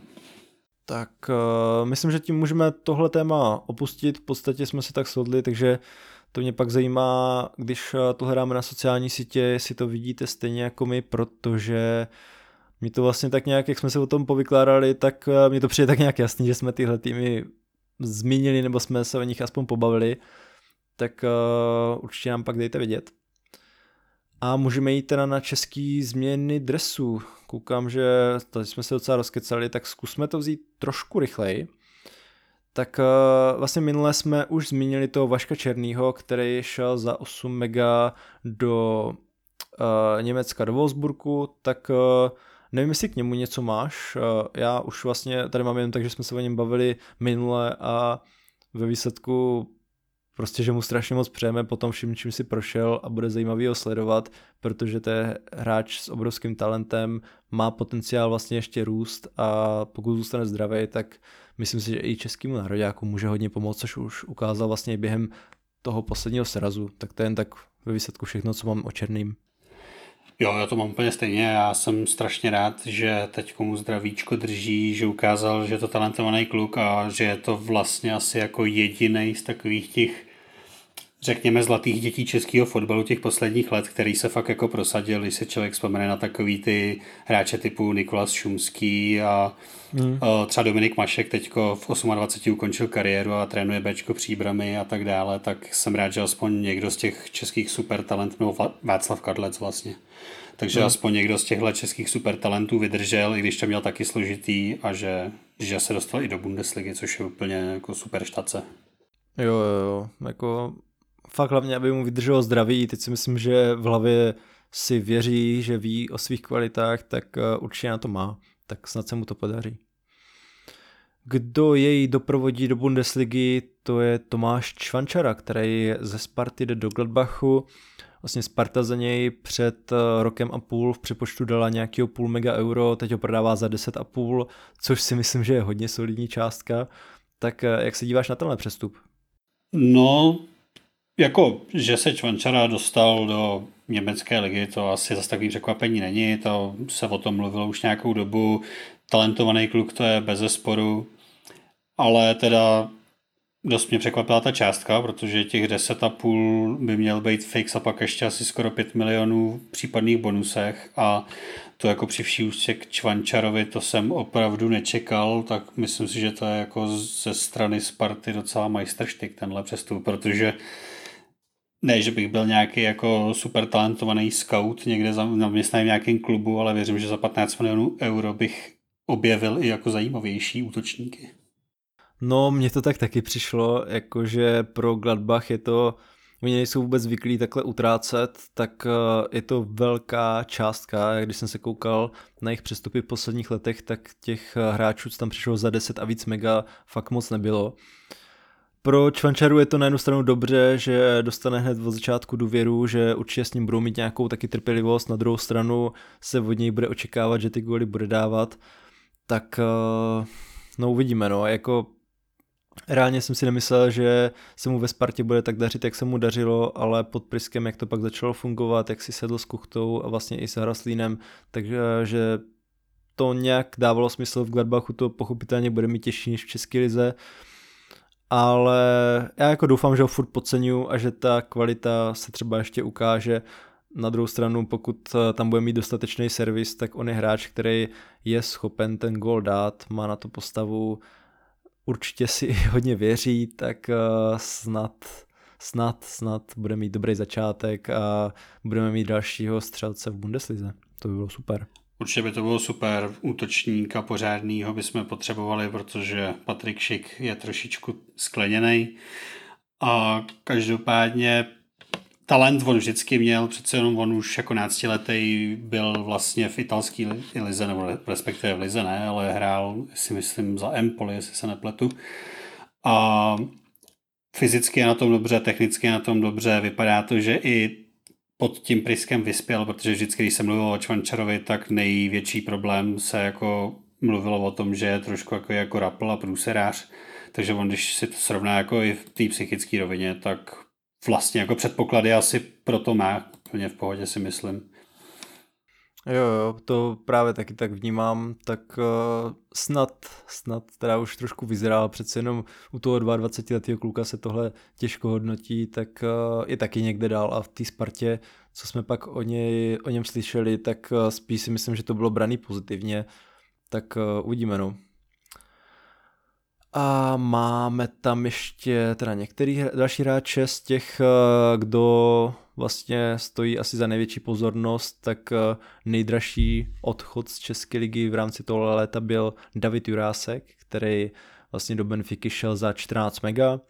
Hned si zahrál přátelák základu a ozdobil uh, svůj výkon gólem, když uh, napál do sítě úplně takovou fakt velkou ránou nahrávku Dimari, tak eh, na tohle se fakt hrozně moc těším, protože Benfiku tu jsme si tady v našich podcastech taky několikrát zmiňovali za to, jak ten tým funguje, jak je schopen přivádět hráče, tak pro mě bylo hodně překvapivý, že sáhli právě po Juráskovi a za takovou docela pěknou částku, přece jenom oni s tím jejich scoutingem v Jižní Americe a vlastně i všude tak nějak po Evropě, tak bych čekal, že tam přivedou nějakého extra talenta, který pak můžou za pár let prodat do velkou klubu a Jurásek byť má velký talent, tak uh, pořád tak nějak uh, si říkám, zda vlastně tahle sezóna nebyla nějakým jeho úplně vyburcováním prostě nejlepším výkonu v jeho kariéře, ale jako doufám, že ne, on je jako fakt strašně šikovný kluk, Uh, vím, jak vlastně před pár lety byl docela tady odepisovaný a nikdo by mu asi nevěštil takovou kariéru.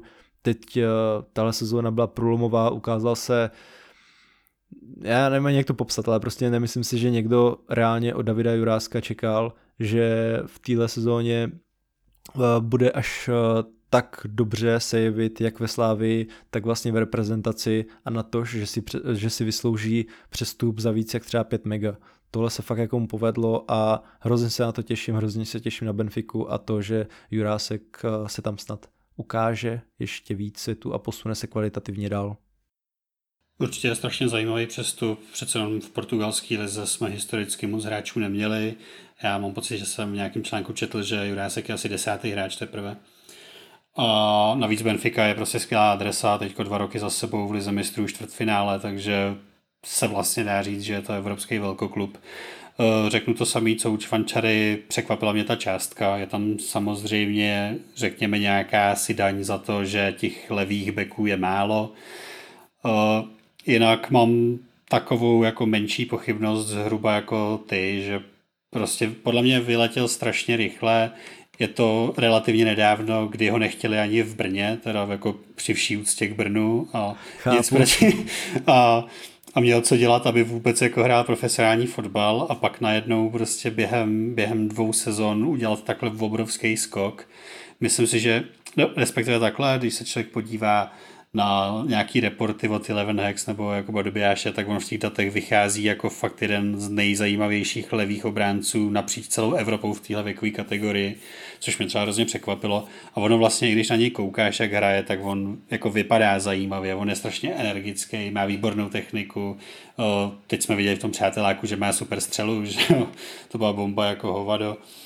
A prostě jako já mu to přeju, ať se ať se prosadí, protože když se podíváme na levý kraj obrany, tak reprezentace s tím postem má strašně dlouho velký problém. Vlastně já se nebojím říct, že za posledních, nevím, možná od Marka Janklovského nejlepší levý back v reprezentaci byl David Limberský, což jako já ho mám rád toho hráče, ale prostě není to top světový hráč prostě.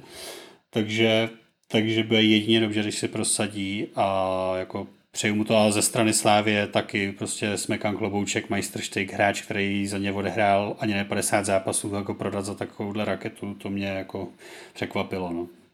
No, to jako mě taky, ale ty jsi vlastně zmínil dobře to, že v rámci téhle věkové kategorie on se fakt jako dle nějakých dat jevil jako jeden z těch nejzajímavějších mladých hráčů tak uh, věřím, že to prostě nebyla náhoda. To, co on předváděl, tak to jako fakt nebyly nějaký náhodný kličky, to byla fakt jako známka kvality. Nevím, co za tímhle progresem stojí, ale jsem rád, že ten progres přišel a určitě se ukazuje jako zajímavý hráč, tak snad v té Benfice to bude dobrý. A jinak ještě u tohle přestupu bych eh, dodal, že mě vlastně zaujalo to, že v relativně krátké době druhý hráč eh, ze Slávě a vlastně taky jsou do okolností krajní back, tak přechází do Benfiky, předtím to byl Bach, od kterým se vlastně teď eh, spekulovalo, že by o, něm, o něj měla stát třeba i Barcelona, tak eh, si myslím, že je to docela i taková pochvala pro český fotbal, že takový tým s tak propracovaným scoutingem si umí najít hráče do svého týmu a co víc do základní sestavy právě i v našem rybníčku. Tak uh, mám tady Jakuba Jankta, který přestoupil z Chetafe do Cagliari. On vlastně byl teď ve Spartě, ale byl furt jmenovým hráčem Chetafe.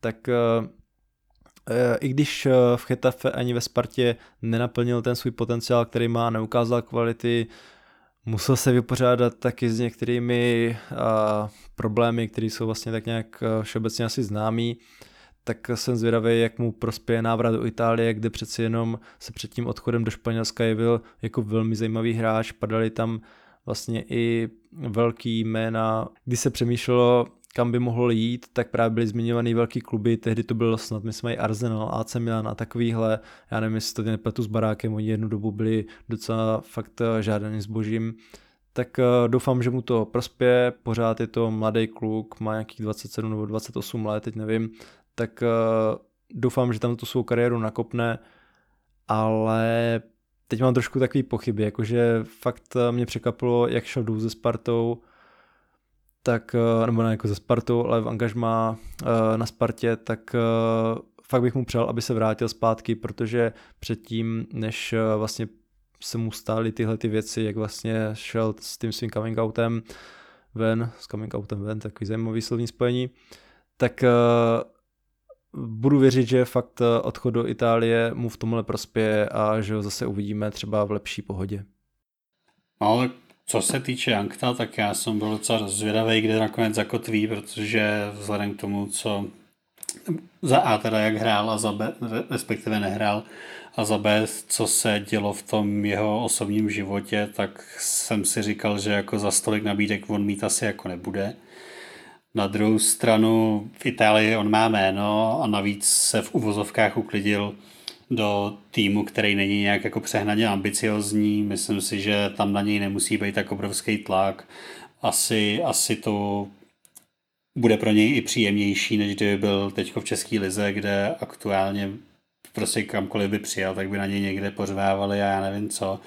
Takže prostě pro něj, myslím si, že jako z toho minima on vytřískal vlastně maximum a hlavní je, aby se dal prostě do pořádku a začal hrát, protože fotbalista on byl vždycky dobrý a když bude mít správně nastavenou hlavu, tak proč by měl mít jako zavřený dveře třeba do reprezentace a ještě třeba se tam ukáže.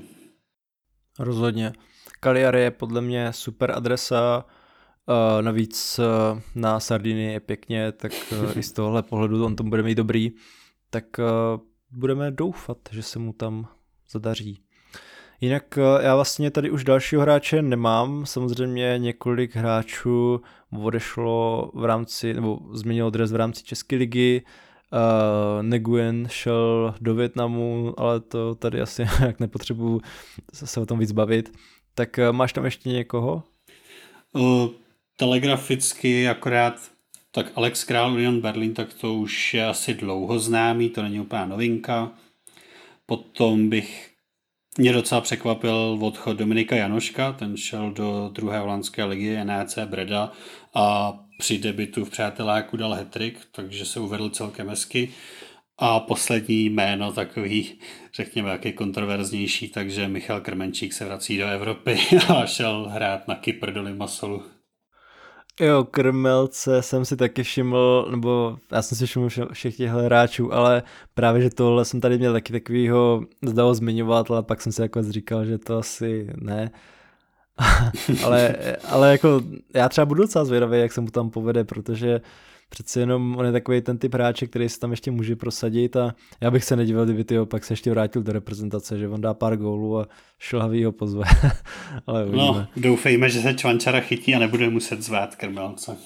No, snad, snad, snad. A jinak teda uh, je fakt, že jsem tady mohl zmínit i to Alexe Krále, je fakt, že to už je nějaká doba a asi o něm jsme si buď to říkali, nebo minimálně určitě to bylo na našem Facebooku, Instagramu, prostě na sociálních sítích, tak eh, to asi není potřeba ho tady více zmiňovat, ale taky je to určitě zajímavý přesun a celkově, když se koukám na ty hráče, co máme teď v Bundeslize a jakou roli můžou hrát v těch týmech, tak eh, těším se na to a doufám, že se jim tam bude dařit. Taky. Tak. A máme tady poslední téma. Tak eh, já mám tady označený tak nějak skromně jako další zajímavé přestupy. A já vlastně jsem si uvědomil, že nemám moc o čem povídat, protože já tady mám zmíněný jenom eh, dva hráče, my jsme si řekli, že to zkusíme vzít tak nějak rychle. A my jsme si o obou těch hráčích už dneska něco říkali, tak eh, Louis Openda vlastně z Lán do Lipska, tak eh, to tady mám na prvním místě, protože jsem si říkal, že o něm se až tolik bavit nebudeme, tak já jenom tak uh, doplním to, co tady mám o něm napsaný, že u něj je zajímavý, že on vlastně dva roky hostoval z Brook ve Vitesse Arnhem a on pak uh, v tu druhou sezónu dal 18 gólů a řekl si o přestup za 16 mega. A on vlastně pak se čekalo, jestli dokáže na tuhle sezónu navázat. Vím, že jsem si tohle přestupu loni všiml, ale nečekal jsem, nebo jako přišlo mě to přehnaný z hlediska lán, ale nečekal jsem, že on se tam tak nějak chytne, ale on vlastně uh, ukázal, jak dobrý je a dal 21 ligových branek, což jako paráda ve 22 letech a jak jsem ho vlastně pak začal víc sledovat, tak on je hrozně moc perspektivní a právě jak už jsem říkal, Lipsko je pro jeho další růst podle mě velmi zajímavým týmem a nedivil bych se, kdyby tam znova dokázal, jak dobrým střelcem je a velmi brzo si řekl o to, že prostě kolem něho začne kroužit nějaký ještě zajímavější tým. Tak to je moje tady jednička, co tady mám a teď nechám tebe, než eh, zase něco řeknu o tom druhém hráči. Já jako jedničku nemohu nezmínit Masona Mounta, o kterém už jsme taky mluvili. A já si myslím, že to bude strašně dobrý přestup. Myslím si, že po těch letech, co jsme trpěli a koukali na Freda s McTominem, tak záloha Bruno, Mason Mount a Casemiro tak je úplný balzám na duši.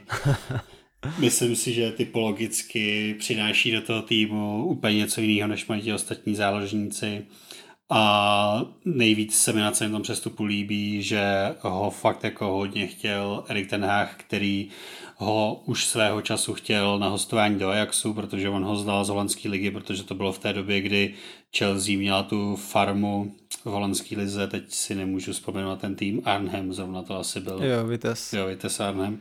Tak tam posílali na hostovačky svý hráče, i třeba Tomáše Kalase a tak dále. A v té době se ten hák v úvozovkách zamiloval do Bounta a teďko prostě po těch x letech si ho přivedl do Manchesteru, takže se mi ten příběh takhle jako líbí a navíc fakt si myslím, že to bude jako vyloženě dobrý funkční podpis. Jo, jo, a je fakt, že Mounta jsem tu taky mohl mít napsaný, jo. Jako, já jsem přemýšlel celkově o těch hráčích, jako je Tonali, Deacon Rice, právě i ten Mount, Madison, Kim, o kterých jsme se vlastně minule nebavili, protože jejich změna adresů oficiálně přišla až eh, po tom našem podcastu. Ale je fakt, že třeba zrovna Mason Mount by si asi zasloužil tady právě pozornost i kvůli tomuhle, ale zase beru, že jsme se o něm bavili na začátek, tak já právě tady nemám nikoho takového z těch uh, vlastně obrovských přestupů pro mě, jakože, nebo který by se čekali, ale jako určitě by se dali změnit, spíš jsem si tady vybral teda, jenom abych vysvětlil, proč jsem nedal Mounta, tak jsem si tady vybral ty hráče, o kterých jsem nepsal na sociální sítě, ale jsem rád, že ho zmiňuješ. A máš tam dal někoho ještě? Asi jo? To je otázka řečnická. Jo, ještě tady mám dvě jména. O, tak řekni jedno a pak řeknu toho svýho. tak vlastně ty si teda už trošku jako naznačil, tak druhý, tak nelze nezmínit asi toho Sandra Tonáliho, mm-hmm.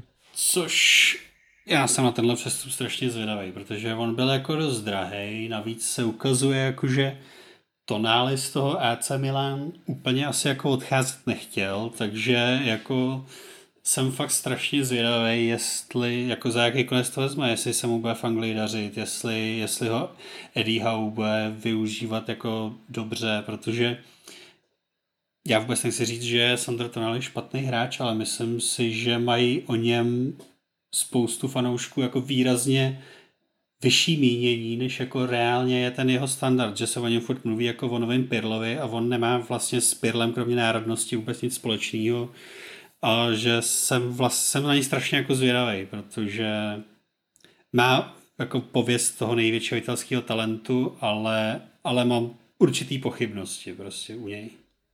Hmm.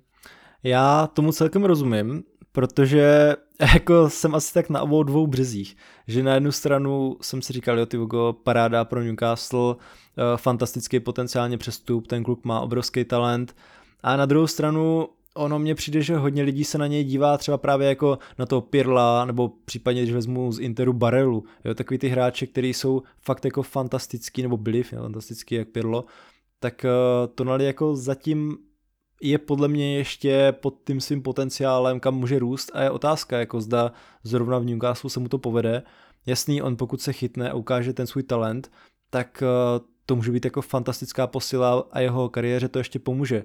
Ale právě já, jak jsem eh, o tomhle přestupu psal na naší sociální síti, tak mi tam někdo psal, že on jako tam úplně nechtěl a pak jako když jsem viděl nějaký ty videa nebo nějaký ty další náznaky, tak uh, se to tak fakt jako jeví, no. A on celkově AC, jako to jsem taky zvažoval, že zda je nezmínit před tím už, protože oni jak vlastně povyjazovali to vedení a zbavují se některých těch hráčů, tak nevím vůbec, co si o tom myslet a jsem zvědavý z nějakého dlouhodobého hlediska, jak si povedou tak uh, pokud jako fakt to ho nějak donutili k tomu přestupu, protože 64 mega jako je fakt pěkných, tak uh, nevím, no. Já jako budu doufat, že Tonali bude mít fakt dostatek osobní motivace, aby se v Premier League ukázal, ale přece jenom je to něco jiného, jak když ten přestup chceš, seš nažavnej, přijdeš do té nové soutěže, tam prostě ukázat, že jsi nejlepší, anebo když budeš takhle nasranej. No. Akor jako v Newcastle, které je úplně na severu, jako není tam úplně mega pěkný počasí a vlastně není to nějaký úplně asi nejlepší město na život, tak nevím. No. Což je samozřejmě další věc, no jsem tě chtěl zmínit, že když pomineme to, že to není úplně jako furt zatím ten top klub, asi by se mu jinak přestupoval Manchester City, tak zrovna Newcastle prostě pro ten život asi není úplně nejúžasnější místo světa a pokud on je zvyklý prostě na Milán a předtím, předtím teď nevím, jestli on byl v Breši nebo kde, tak Může mít i s tou aklimatizací trošku problém, no. Hmm. Jo, jako kolikrát i ti Italové ukázali, že mimo svou botu jako nejsou až tak uh, dobří, jako ne, samozřejmě čest výjimkám, ale nevím, no, jako taky, já, já opět chápu, jak to právě myslíš, že jako je to zajímavý přestup, ale právě taky už mám nějaké pochybnosti, když jsem to viděl poprvé, jak jsem si říkal, tyjo, paráda pro Newcastle, ale s tím, co tam bylo pak zatím a o čem já jsem neviděl, tak bude zajímavý to sledovat. tak uh, jinak uh, já teda ten hráč druhý, který tady mám, ta, o kterém jsme se bavili, tak byl Ugarte, protože uh, já jsem jako viděl, že se o něj zajímají různý kluby, že i nabízejí docela velkou částku, ale upřímně já jsem neviděl, že on má být až tak dobrý, že že na Transfermarktu má hodnotu 50 mega, že šel za 60 mega do PS, že já jsem ho bral jako někoho, kdo je super, jako zajímavý hráč eh, z portugalské ligy, ale trošku mě to překvapilo, jakože až takhle dobrý, protože je fakt, že nesleduju tolik portugalskou ligu prakticky jako vůbec a o těch hráčích, o kterých vím, tak eh, hlavně z těch pohárových soutěží a Sporting jsem až tolik nesledoval, tak nevím, no, tak uh, jsem na to právě zvědavý a právě mě to docela překvapilo, protože pro mě to byl takový ten hráč, který, jo, super, vím o něm, ale nečekal bych, že půjde za tolik peněz do takového týmu. Já jsem ani taky strašně zvědavý, protože já to teda mám stejně, že bych jako pravidelně sledoval zápasy portugalské ligy, to se fakt jako neděje. A navíc já mám jakoby hrozný problém, že jsem u spoustu hráčů strašně ovlivněný football managerem a tam on je jako strašně dobrý, takže, takže já mám za, zafixovanýho jako, jako jednoho z nejlepších jako defenzivních záložníků v Evropě prostě. A jsem jako zvědavý, jak to bude vypadat reálně, protože jsem ho viděl v úplném jako minimu zápasu, ale mám o něm jako strašně vysoký mínění, takže, takže možná jako jsem naivní v té představě, protože Vím, že u těch jako mladých hráčů to mám často trošku zkreslený, ale jsem na ně jako hodně zvědavý a už jenom to, že se prostě měl přestoupit za takovýhle peníze, tak jako vypovídá o nějaký jako kvalitě. No. Hmm. Ty jo, asi bych taky měl najít si čas na FMK, protože tam jako já rozumím tomu, že když já jsem, nebo tak, když já jsem hrával FMK, tak tam taky jako byli hráči, o kterých pak najednou za dva, tři roky jsem se jsem si říkal, jo, tyjo, tak tady tyhle hráče nemohl nikdo jako tehdy znát a já, já tady za mě už prostě dával góly, tak eh, jako zajímavý takový nástroj, no ale právě kvůli tomu hráče jako Ugarte já trošku ignoruju a respektive je to pro mě někdo, kdo má super sezónu v zajímavém týmu, ale vlastně nevím reálně, jak eh, je použitelný pro ty velké kluby, tak to mě trošku překvapilo a uvidíme, no. Tak koho tam máš teda jako toho posledního hráče? Taky už se ho zmínil a je to James Madison. Proto tam mi přijde zajímavý ten přestup, protože jako tak všichni jsme věděli, že odejde, protože takovýhle hráč asi jako nemůže hrát Championship. Byl dostupný i za jako relativně slušný peníze, vzhledem k, jako k tím jeho kvalitám, který ukazoval v Lestru. Ale vlastně se vůbec nedivím, že ty top týmy nakonec po něm jako nešly, protože on Mám trošku pochybnosti o tom, jestli on je v tom jako moderním fotbale, který předvádí aktuálně prostě City, United, nevím kdo všechno, jestli on na to bude stoprocentně využitelný, protože on je taková ta jako furt klasická desítka, který už jako v dnešním fotbale prostě jako nejsou. A je to prostě ta nevyužitelnost na jiných postech, respektive já nechci tvrdit, že Madison nemůže zahrát i jiný posty, jenom tam asi nebude tak jako kvalitní, jako když si hraje tu desítku. A ta nevyužitelnost daných postev stála vlastně jako kariéru hráče, jako je třeba Mesut Ezil, protože ten vyloženě podle mě dojel na to, že byl použitelný jenom na pozici, která už v tom moderním fotbale v podstatě jako zaniká. A jsem strašně zvědavý, jak ho bude využívat Ange Postekoglu, protože to je nový trenér Tottenhamu. Já už jsem tady o něm určitě mluvil, já, mě se v Celticu strašně líbil, hrál strašně atraktivní fotbal a jsem strašně zvědavý, co udělá s Tottenhamem, jakým bude rozestavení hrát a co udělá právě s Madisonem první řadě palec nahoru za to, že si vyslovil to jméno, protože to ještě je něco, co já si musím natrénovat, než tady budu machrovat s, s trenérem Tottenhamu. A, a to je fakt jako šílený. A jinak uh, asi rozumím uh, všemu, co jsi řekl, protože já jako Medicina vidím stejně, on uh, jako je kvalitní hráč a když má formu, tak dokáže být obrovským přínosem a věřím, že i pro více klubů, ale reálně, když ho srovnáme fakt s těmi hráči na jeho postu, co jsou jinde, tak uh, nevím, no, jako co si o něm myslet. Jo, možná je to kvůli tomu, že Leicester měl tuhle sezonu fakt špatnou a ti hráči jako právě Tillmans, Madison, tak ti nedosahovali toho svého uh, kvalitativního standardu, když to tak už řeknu, jako, který jsme si od nich tak nějak uh, vždycky vysnili. Ale právě zase na druhou stranu si myslím, že zrovna pro Tottenham může být Madison super posilou a on je tam tak nějak jako zapadá, jo? že oni jako na téhle pozici podle mě, když eh, se tam chytne, tak eh, ať už to dopadne s Hurricanem jakkoliv, tak si myslím, že může být dobře využitelný. Tak jako z hlediska toho, kam on čel, tak si myslím, že to může být docela dobrý přestup, ale těch otazníků je tam hrozně moc. Jo, mám úplně stejný názor na to. Tak uh, máš tam ještě někoho, nebo budeme se loučit? Měl jsem tam ještě na Pau Torrese, ale to už jsme probrali u Aston Villa, takže se můžeme rozloučit. Jo, já jsem tady jasně měl taky některý hráče, ale právě to už se taky zmínilo a jako o Riceovi jsme se taky bavili o Timbrovi. No, ono je tak nějak všechno provázaný se vším. Tak uh, jdeme na závěr.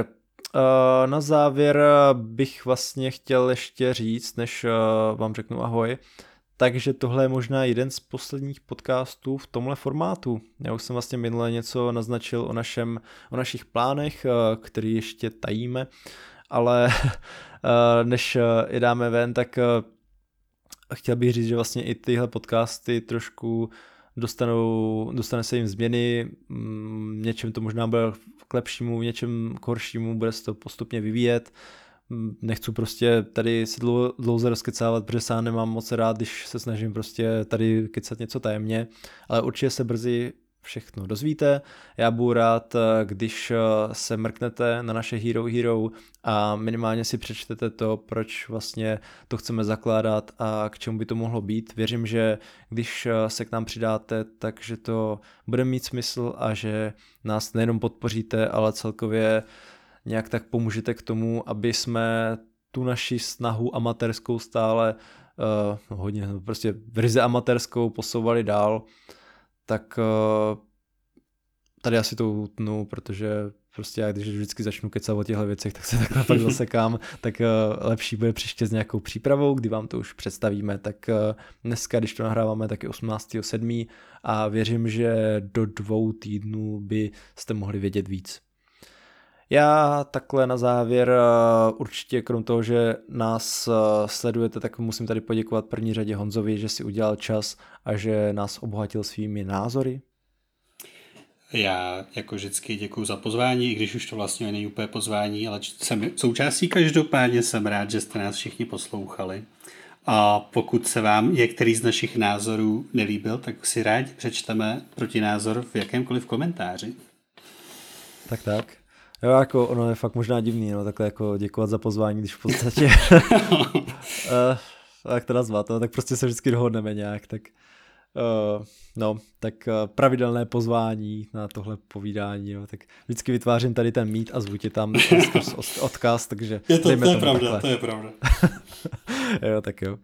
Tak uh, všem vám vlastně děkujeme za to, že nás pořád posloucháte, uh, že sledujete naše sociální sítě, děláte si naše kvízy, koukáte se na naše videa, prostě celkově, že nějak podporujete tenhle projekt. Uh, věřím, že nás v brzký době čeká společně toho daleko víc, ale než se k tomu dostaneme, tak si budete muset ještě chvilku počkat.